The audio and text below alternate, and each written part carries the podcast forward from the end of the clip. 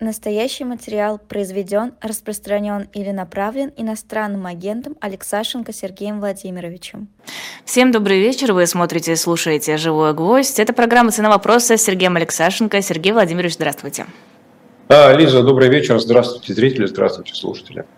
Смотрели выступление Путина на G20? Нет, не смотрел. А надо? Ну, говорил красиво, знаете, вот это вот эм, война в Украине ужасна, нам всем нужно ее установить, невинные жертвы, большая трагедия, еще и палестинцы гибнут, вот это все. Но, послушайте, эту войну начал один единственный человек, которого зовут Владимир Путин. Остановить эту войну в любой момент может этот же самый человек, Владимир Путин. Достаточно ему сделать свой, отдать свой приказ. Я, если человек говорит, что неплохо было бы прекратить войну, но он ее продолжает и посылает все новые и новые тысячи солдат воевать, отправляет все новые и новые десятки и сотни миллиардов рублей на производство оружия, ну, значит, э, у него в голове как-то раздвоение сознания. Он говорит не то, что хочет, в смысле, он делает не то, что хочет. Да, я даже не знаю, как это, как, какой это медицинский диагноз, но человек хочет прекратить войну, но тем не менее ее продолжает. Причем продолжает на территории другой страны, и, собственно, сам этого не скрывает. Война в Украине, да, ни, на какие, ни на какой, ни на российской территории, как согласно российской конституции, которую Путин подписал. Ну, в общем, знаете, вот, э, как сказать, это даже не раздвоение сознания, а просто расстройство мозга. Зачем нужны подобные большие двадцатки, большие семерки, ООН, прочие организации, если вот там вот собираются и говорят совершенно не то, что происходит на самом деле, если там выходит какой-нибудь Путин и рассказывает про то, как э, важно остановить конфликт в Украине? А, Лиз, ну, наверное, все-таки нужно рассматривать, что двадцатка – это крупный международный форум, и страна-организатор, ну, каждый год она меняется, и каждая по очереди страна из этой двадцатки возглавляет как бы, процесс. И в этом году это Индия, а, и премьер Моди, ему хочется играть такую глобальную роль. Ему хочется играть роль человека, влияющего на глобальную политику. И вот за месяц до истечения своих полномочий, через месяц ему нужно будет передать, что называется, следующему эстафетную палочку, ему захотелось, вот, знаете, что-то новое привнести и провести еще один саммит двадцатки. То есть первый саммит двадцатки был несколько месяцев назад в Дели, ну вот теперь он решил провести еще один саммит двадцатки, но уже такой виртуальный, онлайн. Ну, собственно говоря, для, для Моди понятно, зачем это нужно. Он набирает свои политические очки, он пытается себе придать веса в глазах э, там, как индийского избирателя, так и, в общем, других стран, которые вокруг Индии, которые, там, на которые Индия хочет оказывать влияние. Но понятно, что с точки зрения практической жизни с точки зрения повседневной жизни, эти мероприятия давно уже утратили какую-то роль. Э, двадцатка создавалась, давайте напомним, э, в 2008 году как реакция на глобальный финансовый кризис. А, и тогда многие страны, практически все страны, плохо понимали, что происходит, плохо понимали последствия, что, что будет происходить, как долго этот кризис будет продолжаться. И, собственно говоря, вот эта вот двадцатка, которая первый раз собралась в конце 2008 года, это было как бы желание крупнейших экономик мира действовать совместно для того, чтобы выбраться вот из того тяжелейшего финансового кризиса. Но, собственно говоря, уже ко второй встрече стало понятно, что кризис э, пошел, что называется, на убыль. Э, он, собственно говоря, ну, можно сказать, даже развернулся, да, если экономики все начали восстанавливаться. И поэтому, начиная со второй двадцатки и далее, это все превратилось в такую ну, нельзя сказать опять, понимаете, мы много раз обсуждали эту тему, вот зачем нужны всевозможные экономические форумы, политические форумы. Это возможность пообщаться. Да, и вот когда ты можешь пообщаться, будь ты э, руководитель крупнейшей компании международной, ты едешь в Давос, чтобы пообщаться с людьми, с кем тебе интересно, с кем ты можешь быстро решить э, какие-то вопросы, обсудить какие-то вопросы. Э, вот. То же самое здесь, двадцатка – это возможность пообщаться быстро, что называется, за пять минут, без посредников, без всевозможных участников, какие-то темы обсудить. Виртуальная двадцатка, ну, это новый формат, и опять я повторю, мне кажется, что никто, кроме э, премьер-министра Моди, в нем всерьез не заинтересован. Ну, а тоже спорить с ним и э, говорить, знаешь, мы, ты для нас никто, и мы не будем участвовать, тоже никому не хочется. Хотя, смотрите, и э, китайские председатели Си, и президент США Байден, они не стали участвовать в этом форуме, ну, видимо, понимая его бессмысленность. А, давайте про еще одну встречу. Путин встретился с предпринимателями. Что мы об этом знаем? Какие выводы можно сделать? Ну, мы знаем про эту встречу, что она состоялась, что э, Путин продолжил свою линию э, быстро все переводите свои компании в российскую юрисдикцию, чтобы вас за границей не арестовали. Вы смотрите, я же вас предупреждал, вы меня не послушались, а теперь страдаете. Вот. А с другой стороны, мы знаем, что российский бизнес как бы начал э, писать или бить лбом челобитную э, Путину, говорит, что Владимир Владимирович, мы все понимаем, что э, компании ты национализируешь, что налоги ты повышаешь, но можно как-то договориться, чтобы это было в плановом порядке. А то вот смотри, какой-то такой непонятный, то один налог на сверхприбыль, то другой налог на курсовую разницу. Ну, давай как правило установим. Ну, хорошо, вот есть налог на прибыль, но повышай ставку. Но только не надо нам все подряд ломать и корежить. То есть делай с нами что хочешь, но напиши правила, чтобы мы, по крайней мере, знали, э, за кем из нас ты придешь первым, а за кем вторым.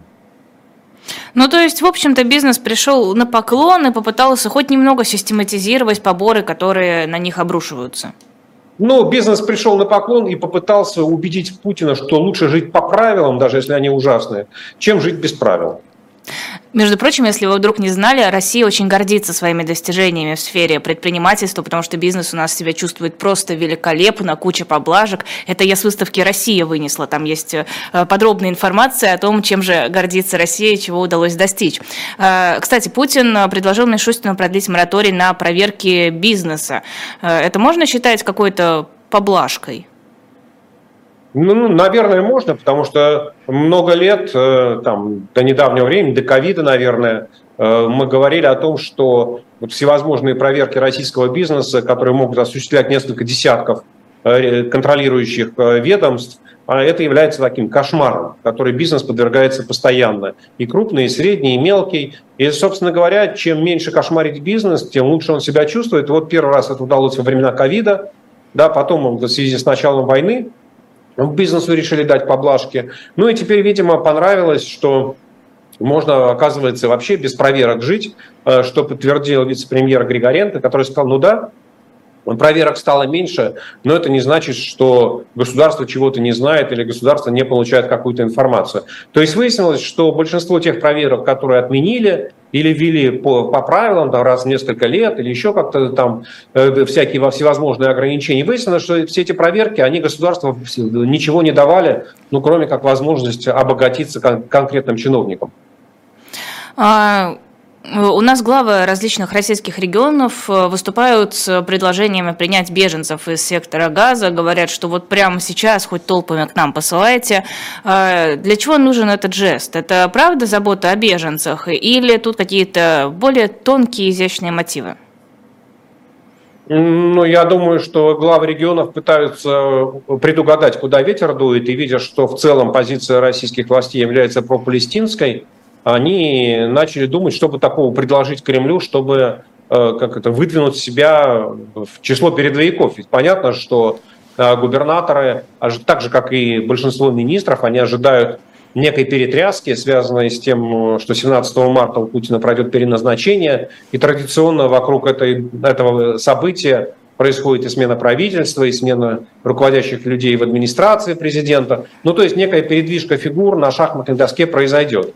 Э, и, соответственно, губернаторы хотят попасть в число кандидатов, которых могут рассматривать на повышение. Ну уж если там не вице-премьером или министром, ну уж хотя бы там федеральным замминистра, тоже хорошо. Все лучше, чем э, быть у себя где-то там в Урюпинске, а, оседать. Вот. А с другой стороны, мы помним эту историю, когда э, начиналась военная война, военные действия в Украине после российской агрессии регионы стали принимать беженцев из Украины, и российский бюджет стал им выделять какое-то финансирование. Я думаю, что это еще одна возможность получить из федерального бюджета какие-то деньги, там сначала на, на прокорм беженцев, а потом на обустройство, потом на создание школ по озвучению русскому языку, ну и так далее. Да, то есть, одним словом, возможно, появится какой-то канал из требования денег а, из Москвы.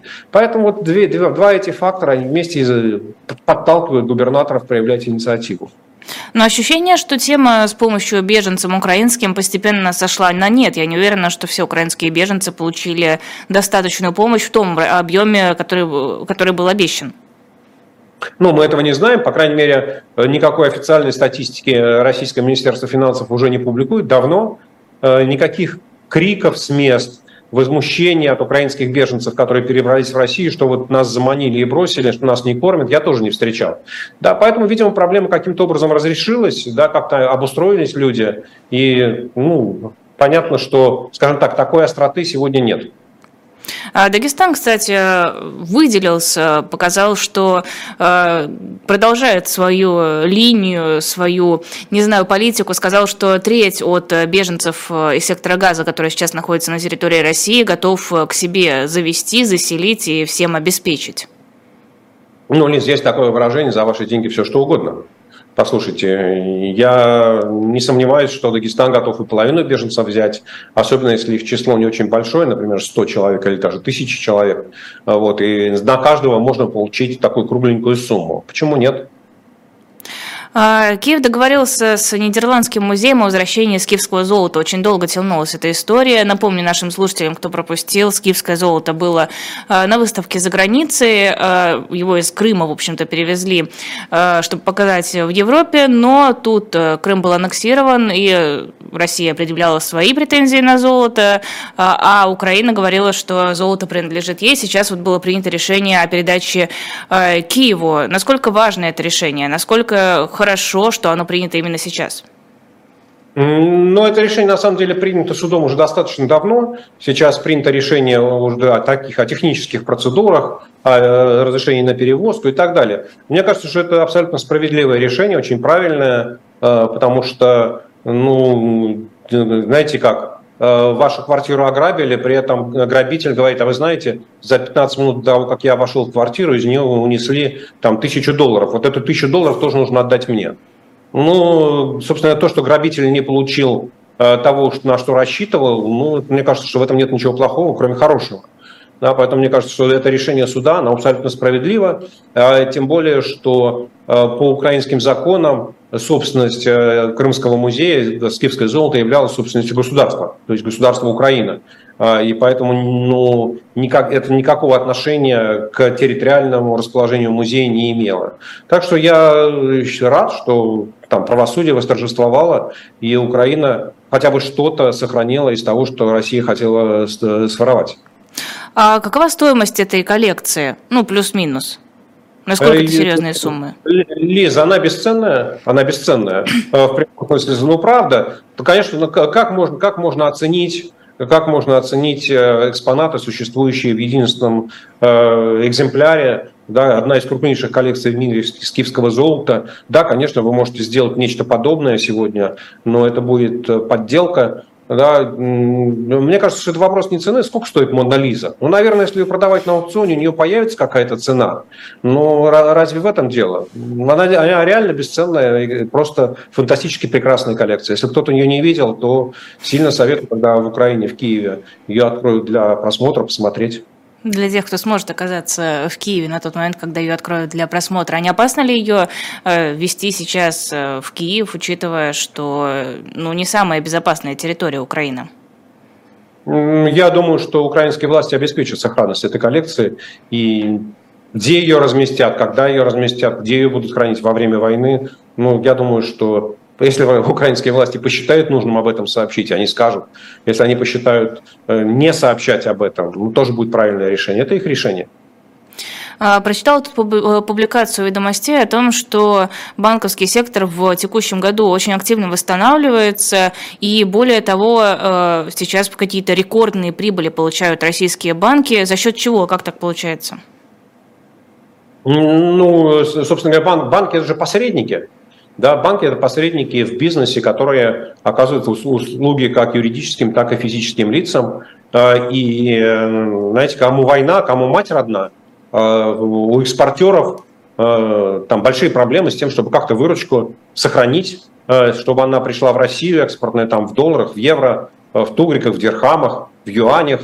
Потом нужно их конвертировать. А, и поскольку, поскольку эти валюты не то, чтобы ну, там дирхамы, тугрики и юани не сильно конвертируемые, вот, то, соответственно, э, владельцы, э, собственники этой валюты платят повышенные комиссионные. И, да, если вам нужно поменять дирхам на доллар или на евро, чтобы купить что-то импортное, соответственно, вы тоже платите повышенные комиссии банкам. Вот. Мы видим, что Россия тратит безумные деньги на производство вооружений, на финансирование вооружений. Опять-таки это все идет через банки. Банки берут свои комиссии за каждый платеж, потихонечку отцапывают. Они получают деньги из бюджета, которые компании которые производят вооружение, получают деньги из бюджета, которые лежат на счетах в банках, которые их на там, однодневном, на недельном рынке прокручивают и получают какие-то свои проценты. Ну, собственно говоря, в этом отношении вот э, те цифры, которые дает Росстат, что российская экономика вырастет там на 3 с чем-то процента, ну вот, собственно говоря, это и есть основа для того, чтобы банки зарабатывали. Опять э, мы видим, что там, многие россияне, которые, не знаю, там по оценкам не знаю, там 700-750 тысяч живут за границей, они постоянно пользуются а, денежными переводами для того, чтобы как-то жить самим или наоборот помогать тем, кто остался в России. Опять банки собирают на этом комиссию. Поэтому ничего странного в этом нет. Да, банки э, живут на том, что экономика развив... живет, экономика растет, э, пусть даже и за счет производства пушек. А какую роль играют в этом ипотеки и кредиты?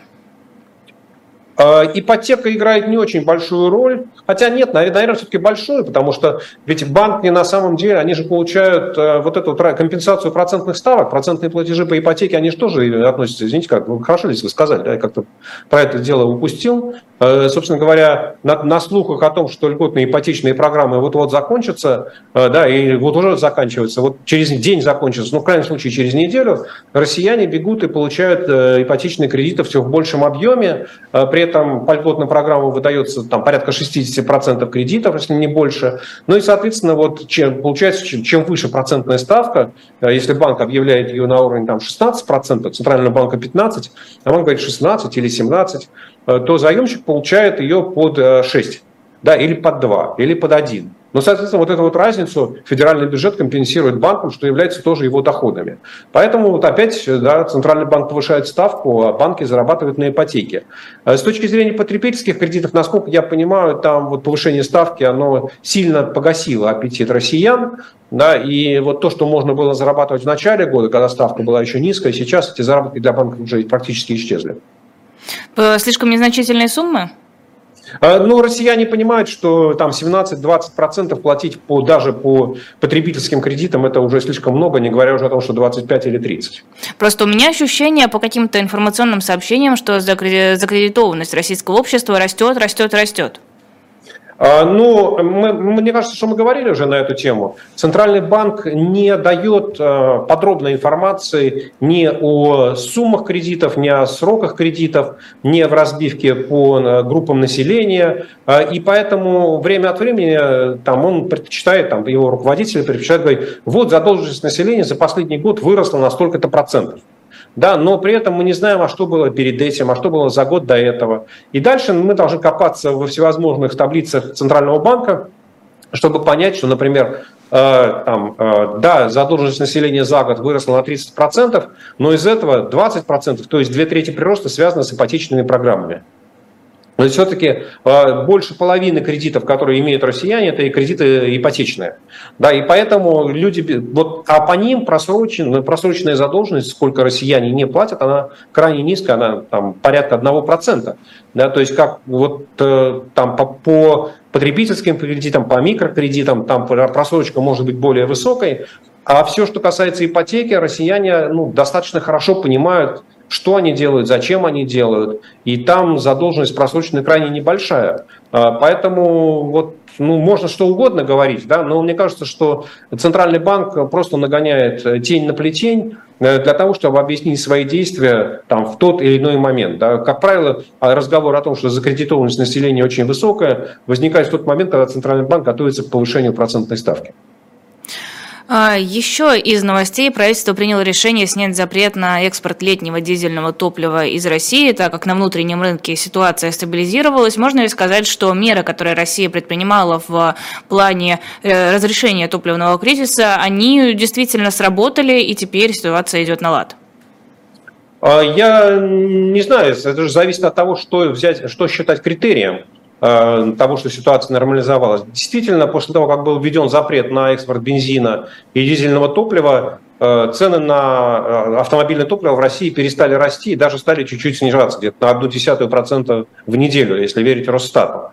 Вот, поэтому, в принципе, действительно, да, рост цен прекратился, но если это считать целью, то да, цель достигнута. Э, с другой стороны, ну, за, снять запрет на экспорт летнего дизельного топлива, ну, наверное, все-таки это правильно, да, с учетом того, что на большей части территории России уже зима приближается, э, вот, а кто-то там уже и в минусовой погоде живет, и в этот момент э, летнее дизельное топливо, ну, не самый правильный продукт, да, нефтеперерабатывающие заводы не все могут быстро переориентироваться и там перестроить свои программы. Поэтому если а хранить его негде, да, поэтому, наверное, все-таки здесь такая связка, что называется, с двух сторон. С одной стороны, в России спрос меньше, а с другой стороны, ну, действительно, хранить негде, пусть вывозят, пусть хоть что-то зарабатывают. Но понятно, что вот эти запреты, ведь э, в целом Россия э, в дизель, ди, ну, производство дизеля примерно половина, больше иногда уходит на экспорт. Да, то есть без экспорта, в принципе, там нефтеперерабатывающие заводы должны остановиться, у них должны все емкости для хранения переполниться. Поэтому если экспорта дизельного топлива не будет, то это будет такая технологическая катастрофа для всей нефтяной промышленности. А насколько мощным был удар по нефтеперерабатывающим и нефтедобывающим компаниям, когда вводились все эти ограничения на экспорт? Вот сейчас можно это оценить или мы ничего не знаем? А мы ничего не знаем, потому что э, ну, финансовая отчетность этих компаний закрыта. В лучшем случае они опубликуют финансовую отчетность за этот год, и это произойдет ну, где-то там, ну, не знаю, уже, наверное, ближе к марту. Возможно, кто-то из них опубликует финансовую отчетность за третий квартал, там можно попытаться какие-то цифры выкрутить, но на самом деле очень интересно будет э, увидеть статистику, которую даст Минфин э, с точки зрения нефтегазовых доходов по итогам ноября месяца да, то есть это появится в первые дни декабря, и можно будет посмотреть, сколько вот этого обратного, сколько выплат из бюджета получили нефтеперерабатывающие, нефтеперерабатывающие заводы, нефтяные компании. И тогда мы увидим, насколько плохо или тяжело им пришлось в этот момент.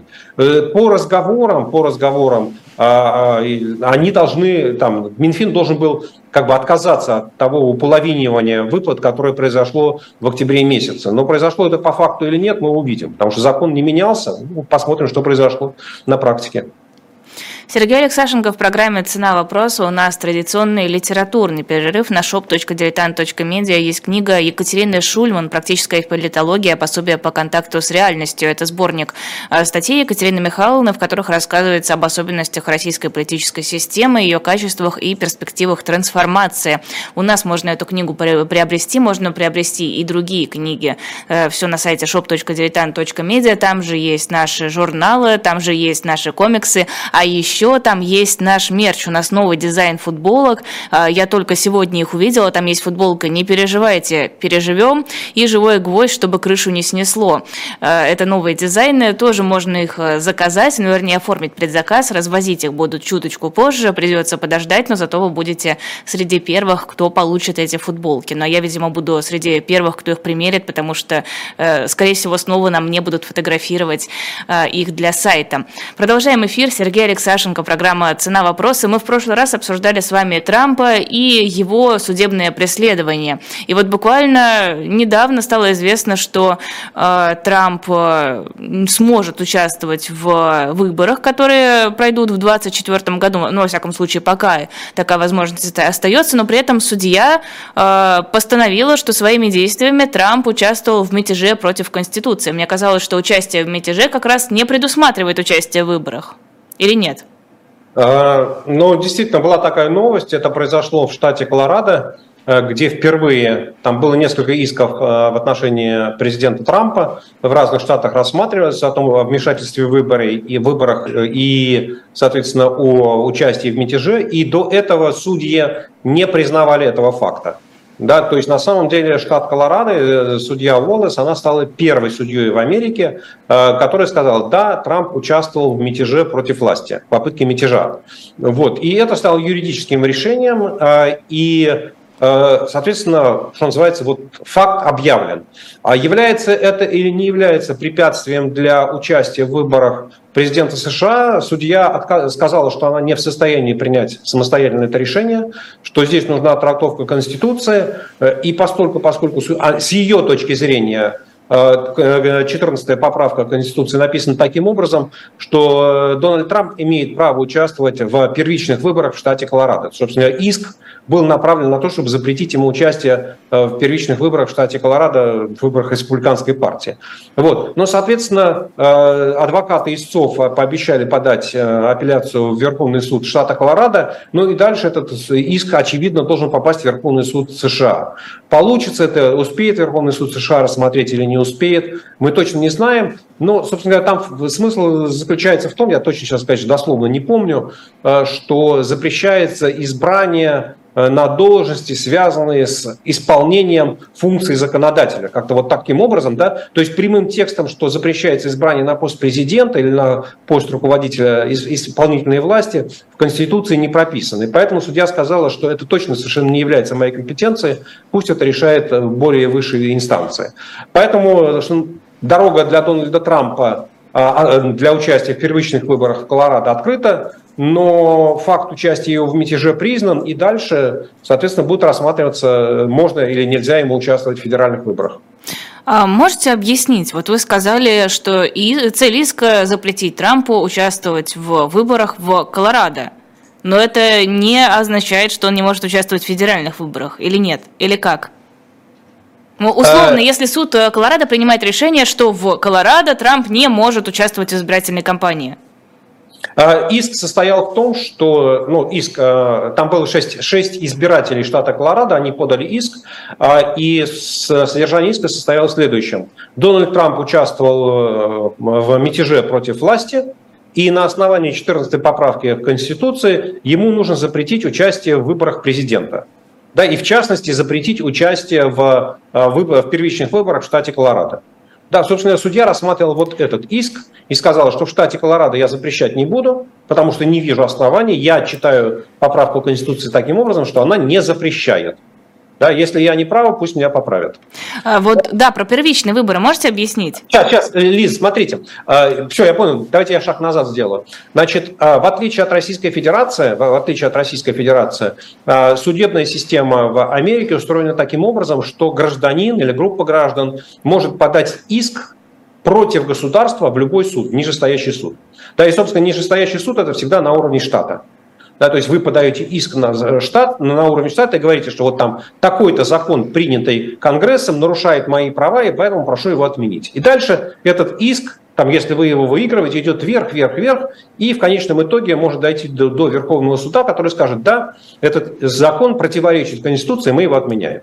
Да, то есть вот в данном случае э, истцы подавали иск у себя, что называется, по месту жительства, где было, были претензии к участию Трампа, вот, в, в том числе он под, подговаривал как бы, э, как бы э, граждан штата, живущих в Колорадо, с регистрацией в Колорадо, часть из которых были осуждены, э, вот, что они участвуют в мятеже, а Трамп их подзуживал.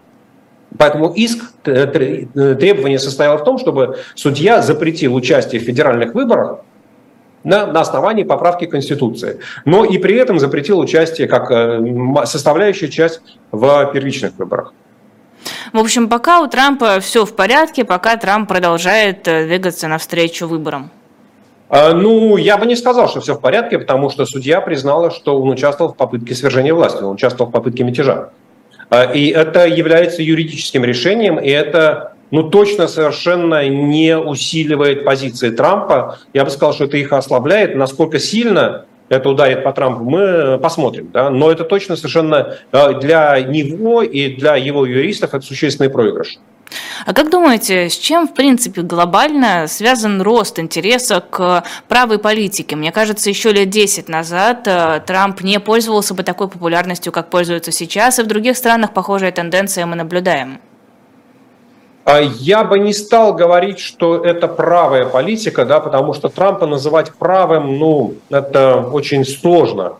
Да, мне кажется, что э, главное ну, он сочетает в себе популизм, такой правый популизм, да, у него много есть в программе, в политической программе от республиканцев, это свободное бизнеса э, и снятие бюрократических запретов, но в то же время э, там классические республиканцы требуют сокращения дефицита бюджета, да, снижения налогов, Трамп снижение налогов требовал, но даже провел, но сокращение дефицита бюджета отказался. Он с радостью принял решение о том, что нужно выплачивать вот эти чеки да, и раздавать населению. То есть у него такая смешанная политика. Но успех вот политиков такого рода, э, я бы к ним на самом деле отнес еще Бориса Джонсона в Великобритании, да. Э, состоит в том, что они, они очень хорошо понимают, что от них хочет слышать избиратель. Да, то есть вот можно участвовать в выборах, э, скажем так, в любой стране, там в Англии, в Германии, во Франции, политики, традиционные политики участвуют в выборах и говорят о тех задачах, которые ставит партия. Вот партия считает, что нужно проводить там политику, направленную на охрану окружающей среды. Или партия проводит политику, направленную на то, что нужно закрывать атомные электростанции. Или что нужно там поощрять приезд беженцев или ограничивать приезд беженцев. А Дональд Трамп и Борис Джонсон, они как бы, ну, понятно, что не они сами, а их консультанты, их команды общались с избирателями и спрашивали, ребят, а что вы хотите? Да, и когда Дональд Трамп или Борис Джонсон выходили на трибуну, то они говорили то, что хотелось слышать избирателя. Да, и, собственно говоря, известно, что э, Трамп э, на выборах 2016 года он смог привлечь э, на избирательные участки тех, кто ни разу на них не ходил. Да, то есть вот он смог достучаться до избирателей, сказать им то, что они хотели услышать от политиков. И они пришли его поддержать. Да, и вот в этом успех, что они говорят не про политические цели партии, не про какие-то задачи, которые, возможно, даже правильные с точки зрения интересов общества, но они говорят о том, что хочет слышать тот избиратель, с которым они общаются. А Марин Ле Пен – это в ту же сторону? А, да, но немножко в меньшей степени. У нее все-таки гораздо больше таких я бы сказал, э, националистических лозунгов, да, которые уже с этой точки зрения являются идеологическими. А, глава крупнейшей криптовалютной биржи Джао идет в отставку и признает вину в отмывании денег. Насколько я понимаю, это серьезный скандал. Ну, это серьезный скандал, и это очень важный шаг с точки зрения э, регулирования крипто, криптобирж, да, и вообще всей, э, как это, всего сообщества криптоинструментов. Потому что Binance это была одна, ну, едва ли не крупнейшая биржа, которая существовала в мире. А, и вот этот господин Джао, он был ее крупнейшим акционером. И, соответственно, то его признание, что он э, перед американскими властями, что он участвовал в отмывании денег, это, собственно, такой большой успех американского правосудия. Более того, насколько я понимаю, после этого решения биржа должна выплатить 4 миллиарда с лишним долларов mm-hmm. в качестве штрафа в американский бюджет. И до конца года биржа должна закрыть все операции с гражданами, с резидентами США. То есть она не будет э, проводить операции на территории Соединенных Штатов Америки. Вот, насколько... И я слышал, что в ближайшее время Э, министр юстиции США Гарланд и министр финансов США Елен должны выступить э, совместной пресс-конференции и, в общем, на э, основе того, что произошло с биржей Binance, рассказать о том, что будет происходить дальше с регулированием вот криптоиндустрии. Да, просто я как не, не зафиксировал, не смог найти, когда это случится. Вот, но это какой-то, как это объявляют, что это будет программная, программная пресс-конференция, из которой мы узнаем много интересного. А есть предположение, как на эту криптоиндустрию повлияет сложившаяся ситуация? Э, Лиз, э, смотрите, ведь эм, криптоиндустрия, она такая слишком разная, да, и там много аспектов, которые можно регулировать или нельзя регулировать. А, и один из аспектов Например, там американские власти, они достаточно давно отрегулировали, уже несколько лет американские налогоплательщики обязаны сообщать о своих доходах, связанных с криптовалютами. Да, то есть внутри налоговой декларации вы должны сообщать о том, э, что вы купили, где вы купили, кому вы, когда вы продали, сколько вы продали, по каким ценам. Ну, то есть точно так же, как и с любыми другими финансовыми активами, с акциями или облигациями. Да, и в этой части э, там э, э, сообщают налогоплательщики, не сообщают. Там я, конечно, не знаю, да, пока так никакой обобщенной статистики не было. Э, вот, но э, то, что на уровне законодательства это решено, и то, что налоговики имеют право проверять и получать информацию от э, криптобирж, криптообменников, соответственно, обо всех американских резидентах, это существует. А вторая часть, связанная с тем, что э, до сих пор э, власти не до конца могут подвести криптовалюты под какие-то инструменты. Да? То есть вот положить их на полочку это акции, да нет, вроде это не акции. Это облигации, да нет, это не облигация. Это какие-то производные, да нет, это не какие-то производные. И вот, соответственно, сейчас, поскольку, в Америке существует несколько э, регуляторов, это комиссия по ценным бумагам, комиссия по торговым, бир, по торговым товарным биржам, по фьючерсам, вот они каждый со, своей стороны пытаются регулировать те или иные аспекты. Э, и вот в частности, все, что связано со стейблкоинами, да, когда выпуск криптовалют привязанных Э, там один к одному к доллару, вот они трактуют это как ценные бумаги. Да, и, соответственно, пытаются зарегулировать, то есть не, не запретить, да, и не ограничить, но пытаются понять, э, как это можно регулировать. Опять мы видим, что вот э, то, что произошло там несколько месяцев назад с FTX, да, вот с Сэмом Банк Фридманом, ну, когда на самом деле там было такое масштабное мошенничество э, под прикрытием э, криптобиржи. Вот, ну, собственно говоря, мы понимаем, что выясняется, что как-то американские власти, они достаточно, как сказать, тщательно следят за тем, что в этом мире происходит. Но поскольку, поскольку там скрыто такое настоящее мошенничество, то даже, в общем, не очень понятно, при чем здесь криптоиндустрия. Криптоиндустрия – это как вот возможность обмануть э, доверчивых вкладчиков, доверчивых клиентов. На самом деле там было масштабное, масштабное мошенничество, масштабное воровство. Поэтому вот этот случай я бы там не относил уже к э, вопросу регулирования криптоиндустрии.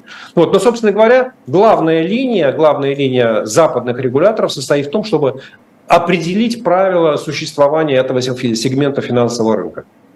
А, кстати, о цифровых деньгах. Почему вы интерпретировали слова Силуанова так, что цифровой рубль россиянам будут навязывать принудительно? Ну, потому что министр финансов Силуанов сказал именно об этом. Он сказал, что по договоренности э, с э, председателем Центрального банка Эльвирой Набиулиной э, какие-то, непонятно в каком объеме и какие именно, выплаты из бюджета, социальные выплаты из бюджета будут осуществляться россиянам в цифровых рублях. Насколько я помню, до настоящего момента э, все э, нормативные документы, э, законы, Центральный банк, инструкции, комментарии, они сводились к тому, что использовать или не использовать цифровые рубли является, как сказать, желанием, волей желанием простых россиян. То есть, если вы хотите завести себе цифровой кошелек, на котором будут цифровые рубли, то вы должны это сделать. Вы должны открыть цифровой кошелек там в банке, куда вам могут зачисляться цифровые рубли. А теперь выясняется, что там какие-то пособия социальные, пенсии, не знаю, что-то еще, вы не сможете получить, если у вас не будет цифрового кошелька. Поэтому он принудительно. Нет, но не обязательно же переводить какие-то свои платежи в эту цифровую сферу. Ну, будут тебе капать выплаты какие-то э, вот конкретно на этот цифровой счет. То примерно так же заводят, например, карточки Сбербанка студентам автоматически, чтобы туда перечисляли стипендии. Ну, какая разница? Ну, карточку принудительно завели, ну, цифровой счет. А, Лиз, а, вот э, я против принуждения любого рода. Я против того, чтобы людей принуждали получать карточки Сбербанка или кого-то другого. Да, а цифровой рубль – это финансовый инструмент, э, который э, простым россиянам наносит ущерб с двух точек зрения. Первое, цифровой рубль позволяет отслеживать все ваши финансовые транзакции, то есть в полном объеме, и они будут храниться вечно. И сегодня там лю, любые ваши платежи по карточкам, они хранятся ограниченный период времени, после чего э, уничтожаются банком, да, или по проводке по счету. А здесь все ваши платежи, от кого вы получали деньги, куда вы платили деньги, они будут храниться в Центральном банке и будут храниться вечно. Во-вторых, Центральный банк сможет по своему воле и желанию в любой момент ваш счет заблокировать. Сегодня этого сделать нельзя. Сегодня счет э, можно заблокировать, банковский счет, только по решению суда. Э, вот, а, соответственно, Центральный банк сможет сказать, что, вы знаете, у нас возникли технические причины, проблемы, и ваш счет, временно доступ к нему закрыт. Ну и в-третьих, э, э, к сожалению, большая часть россиян, она финансово не очень грамотная, и вот если вы получаете там, ну вы, понятно, не вы лично, да, там, если россиянин получает пенсию, и она к нему попадает на счет в Сбербанке, то на, этот, на остатки пенсии на счете начисляются проценты. А по цифровым рублям никаких процентов начисляться не будет. Да? Вот, собственно говоря, почему я считаю, что это принуждение э, к использованию финансового инструмента, который далеко не всем интересен и не всем нужен. А, хорошо, давайте поговорим о чем-то более возвышенном и менее материальном. У нас снова заговорили о том, чтобы официально закрепить в Конституции идеологию. На этот раз об этом заговорил Бастрыкин. Уже Песков успел это прокомментировать. Он сказал, что это мнение очень авторитетного человека. Ну, единой позиции какой-то у Кремля обдуманной пока нет, но, тем не менее, авторитетный же человек. А, как вам эта инициатива? Идеология в Конституции прописанная? Ну, во-первых, мне очень нравится, что э, Песков назвал Бастрыкина авторитетным. В русском языке слово «авторитетный человек», оно, в общем, имеет как вполне понятные э, и, ну, что соответствует действительности, да, потому что Бастрыкин – это один из членов банды, захватившей власть в России, ну и, собственно говоря, авторитетный, да, конечно. А, во-вторых, я бы напомнил и Пескову, и Бастрыкину, что э, российская конституция, даже в том виде, в котором она написана сегодня, она запрещает государственную идеологию, и поэтому все разговоры о том, что нужно прописать там в Конституции идеологию, а, ввести какую-то государственную идеологию, это попытка изменения государственного строя. А поскольку, поскольку Бастрыкин является каким-то большим начальником, обладающим силовым ресурсом, то это является попыткой изменения конституционного строя силовыми методами. Вот. И странно, что ни Песков, э, там, ни Бастрыкин не кто-то другой по этому вопросу, не там а управление ФСБ, которое занимается защитой конституционного строя, на эту тему не посчитали нужным высказаться. Идеология, государственная идеология в России запрещена Конституцией, которая подписана Путиным. Вот, собственно, здесь точка, да, и дальше можно не продолжать. По-моему, это прописано там в первой и второй главе, да, которые не подлежат изменению. А, у нас уже есть объяснение Клишеса, это сенатор, он говорит о том, что вот это положение, о том, что никакая идеология не может устанавливаться в качестве государственной, оно направлено на то, чтобы были разные политические а, партии, но это не запрет идеологии как таковой. Многие положения самой Конституции, это я цитирую, содержат идеологические основы. Россия светское государство, Россия социальное государство, человек, его права и свободы свобода являются высшей ценностью, и многие другие. Но чем не идеология?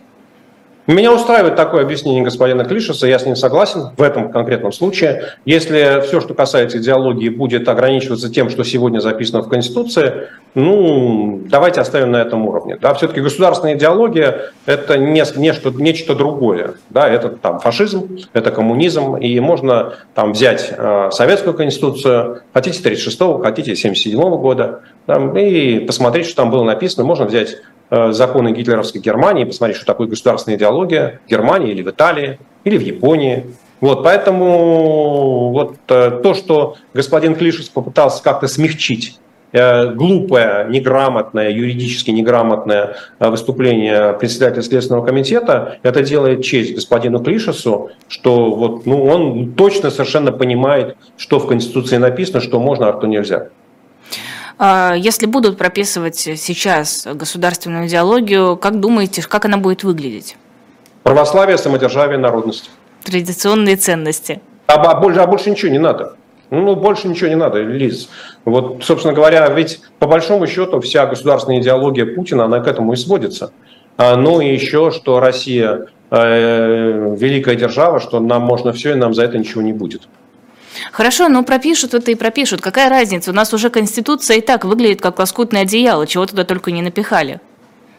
Лиз, я же не говорю о том, что эти, э, как сказать, оборванцы, узурпаторы власти не могут чего-то написать в Конституцию. Да, конечно, могут. Да, конечно, могут. Но э, я хочу напомнить, да, что еще в Советском Союзе люди, а, диссиденты, выходили с протестами, со словами «соблюдайте вашу Конституцию». Да, ну вот э, сказать, что они этого не могут сделать, да нет, конечно, могут. Сказать, что они не могут, не могут черное назвать белым, могут. Сказать, что они не могут сказать, что солнце восходит на западе, а заходит на востоке, да могут. Они все могут. Только это же не изменит жизни, да? То есть, ну да, вот они пропишут очередную норму, которая противоречит Конституции. Соответственно, в тот момент, когда окошко возможности откроется, и ровно в тот момент, когда в России сменится политический режим, ну, там очередной созыв Конституционного суда или тот же самый примет решение, что эти поправки Конституции являются незаконными, что они приняты под давлением, да, что судьям Конституционного суда угрожали, они дадут показания признательные, да, попросят освободить их от ответственности, ну и заодно освободить их от должности членов Конституционного суда. Ну и все будет достаточно, и Конституция вернется к состоянию там, на 1993 год. Нет, понятное дело, что они это все сделать могут, понятное дело, что это потом все отменять и расхлебывать. Я имею в виду вот в моменте, какие будут последствия для тех, кто живет в России, если такой ну, закон будет установлен в Конституции. Лиз, ну в моменте это означает следующее, что вот сегодня есть статья о дискредитации армии, а потом появится статья о там, как ее сказать, об унижении, не знаю, там, о насмехании, насмеятельстве, насмехательстве над государственной идеологией. И все, что создадут какой-нибудь Э, в рамках Следственного комитета создадут управление или ФСБ, управление по контролю за деятельностью средств массовой информации, блогеров, видеоблогеров, ютуберов, фрилансеров, э, инфлюенсеров, ну и так далее. Э, вот все, что будет противоречить государственной идеологии, будет подвергаться уголовному наказанию, уголовному преследованию или штрафам. Ну, собственно, в этом же, да, запугать. То есть все ограничения, которые предлагаются Бастрыкиным, они направлены на то, чтобы ввести какой-то очередной запрет, за нарушение, запрет на свободу слова, запрет на свободу мысли, да, запрет на обсуждение тех проблем, которые волнуют общество, которое реально существует в стране. Поэтому все эти разговоры о государственной идеологии, о негосударственной идеологии, прописанные в Конституции, или те, которые будут прописаны в Конституции, это все является ограничением на свободу слова и на свободу мысли. Да, собственно, вот, вот, в чем состоит, вот в чем состоит цель. Да, сжать информационное пространство, сжать пространство для дискуссии внутри российского общества. А, тут еще был комментарий, но уже, я имею в виду комментарий Кремля на другую тему, на обращение Кадырова, который сказал, что его уже старейшины ругают за то, что Путин к нему не ездит. И действительно, Путин в последний раз был в Чечне в 2011 году, когда еще был главой правительства в те стародавние медведевские времена. А, я что-то задумалась, а правда, что он не ездит в Чечню? Родной регион, пехотинцы одни сплошные. Ну, Лиз, мне интересно там э, взять поездки президента по Российской Федерации, посмотрите, он во всех регионах был. Ну, а, почему, а почему, почему он, собственно говоря, обязан э, ездить во все регионы и все их посещать? Ну, не хочет он ехать, ну, мало ли какие у него есть причины. Может быть, мы посчитаем, что в Чечне Путин уже был там 5 или 6 раз, не знаю. Да, в каком-нибудь российском регионе или там в 10 российских регионах он не был ни разу. Ну, так может он сначала туда пусть ездит, где он еще ни разу не был. Ну, Чечня – это особенный регион. Э, да, ну, наверное, особенный. Но, наверное, Путин тоже хорошо понимает, что там российское законодательство работает не в полном объеме. И как-то, наверное, опасается туда ехать. А, Финляндия решила закрыть э, до 23 февраля почти все контрольно-пропускные пункты на границе с Россией, кроме одного, самого северного. Насколько вас убеждает объяснение Финляндии? Они говорят, что это связано с миграционным кризисом. Лиз, меня это не убеждает. Я не могу понять логики действия финских властей, э, да, потому что э, ну, там любой россиянин, у которого есть шенгенская виза, может в Финляндию влететь на самолете из какой-то другой страны. И это не является запретом для россиян посещать Финляндию. Вот. Э, закрытие погранпереходов ну, я, у меня нет объяснения, да, я не понимаю смысла этого решения. Скажем так, я не слышал никаких внятных объяснений, ни про какой миграционный кризис я не слышал, и, соответственно, финская пресса об этом не сильно э, рассказывает, нет там э, никакой э, значимой информации, которая могла бы говорить, что там, там существует кризис, там существуют проблемы. Не, ну говорят-то не про кризис от россиян, а от граждан третьих стран, которые через Россию, вот как помните, была ситуация, когда Лукашенко мигрантов отправлял в границы с Польшей, вот теперь якобы Россия сейчас отправляет мигрантов из третьих стран э, на границу с Финляндией, они на велосипедах пересекают границу и там просят убежище. Ну, э, смотрите, э, вот если они пересекают границу на велосипедах через те пограничные пункты пропуска, которые существуют, ну, наверное, эту проблему можно решить просто усилением охраны границы, а, наверное, можно решить э, таким классическим способом. А, там, финский посол посещает Российское Министерство иностранных дел и вручает ноту, что просим вас обеспечить охрану государственной границы. Да, э, вот. Или наоборот, российского посла в Хельсинки вызывают в Министерство иностранных дел и вручают аналогичную ноту. А, закрытие пунктов пропуска означает, что ни один россиянин, имеющий основания для поездки в Финляндию, не обладающий шенгенской визой, или обладающий там э, видом на жительство в Финляндии, или, или обладающий видом на жительство, не знаю, в одной из стран э, Европейского Союза, он не может пересечь границу в этом конкретном месте. Да, это запрет для всех граждан России, ну, на самом деле, не только для граждан России, если вдруг какой-то ну, не знаю, там, гражданин Китая, например, да, по каким-то причинам он э, поехал, там, прилетел в Москву, потом поехал в Санкт-Петербург и решил из Санкт-Петербурга поехать в Финляндию, при том, что у него есть э, шенгенская виза. То получается, что даже гражданин Китая не может это, или там гражданин Индии, Таиланда, Японии, Кореи и так далее. Да, вот, ну, я не понимаю смысла этих ограничений. То есть у вас нет предположения, зачем это делается? Лиз, у меня фантазии не хватает, чтобы предположить, зачем это делается. А, занятная история. Журналистка из Ржева заявила о намерениях баллотироваться на пост президента, собрала 9 тысяч подписей, после чего ее вызвали в прокуратуру и провели воспитательную беседу в связи с ее постами в социальных сетях, антивоенными постами. Мол, если не одумаетесь, то могут уже и выше заинтересоваться, берегите себя, будьте осторожны и все такое а, вот сам факт, что человек, не особо известный, некая Дунцова, решила собирать подписи и самовыдвигаться, но это же хорошо, наверное, это значит, что у нас есть люди, которые готовы э, своими силами организовывать какие-то кампании, хотя бы пробовать выдвинуться в президенты. Конечно, хорошо. А кто вам сказал, что это плохо? И прокуратура не сказала, что это плохо. Но это какой... прокуратура, сказала, прокуратура сказала, что плохо, что у вас посты антивоенные. Прокурор сказал, что вам не нравится, нам не нравится то, что вы пишете. И если вы еще что-нибудь напишете, а, или вы еще что-нибудь сделаете, то знаете, что срока давности по написанным постам не существует. И за то, что вы написали, за то, что у нас там устраиваете бучу в нашем районе, а, в нашем славном городе Ржеве, вот, мы вас можем привлечь там, за то, что вы написали за последние там, пять лет. А, и тогда вам жизнь покажется, там, небо как-то в овчинку, да, с овчинку. Вот, э, поэтому, да пусть выдвигается, сказала прокуратура, нет проблем. Только учтите, что если вы будете создавать проблемы нам, то мы будем создавать проблемы вам. Как думаете, будут ли действительно допускать людей, которые собирают подписи и идут в президенты?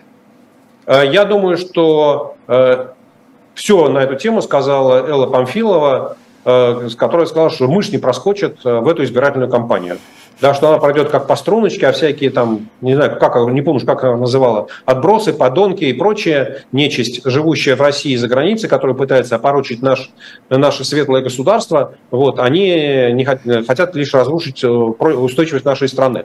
Конечно, ни один человек, который не согласован Кремлем, не согласован Э, лично Путиным, не согласован Сергеем Кириенко, первым замглавы администрации, не согласован Федеральной службой безопасности, не согласован секретарем Совета безопасности Патрушевым, ну, еще, наверное, кем-то. Ни один человек не сможет принять участие в выборах в качестве кандидата.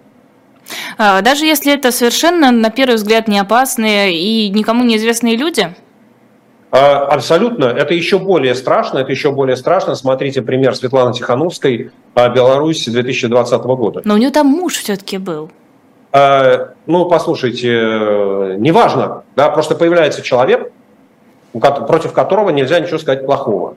Да, человек, у которого есть понятная какая-то, может быть, даже не очень, не очень солидная написанная программа, может быть, не очень глубокая программа, но человек, который абсолютно независим от власти, человек, у которого нет шлейфа, сложного исторического шлейфа, ну, например, как у Григория Явлинского, да, или как у Бориса Надеждина, да, или как у кого-то еще, там, у Ксении Собчак, если вдруг, не дай бог, там не к ночи будет помянута, она решит выдвигаться. Вот э, если какой-то человек, у которого нет никакого исторического шлейфа, которому нельзя предъявить претензии за то, что она делала или не делала последние там, 25 лет путинского правления, да, то этот человек вполне может стать объединяющей силой для людей, которые хотят сказать Путину «нет».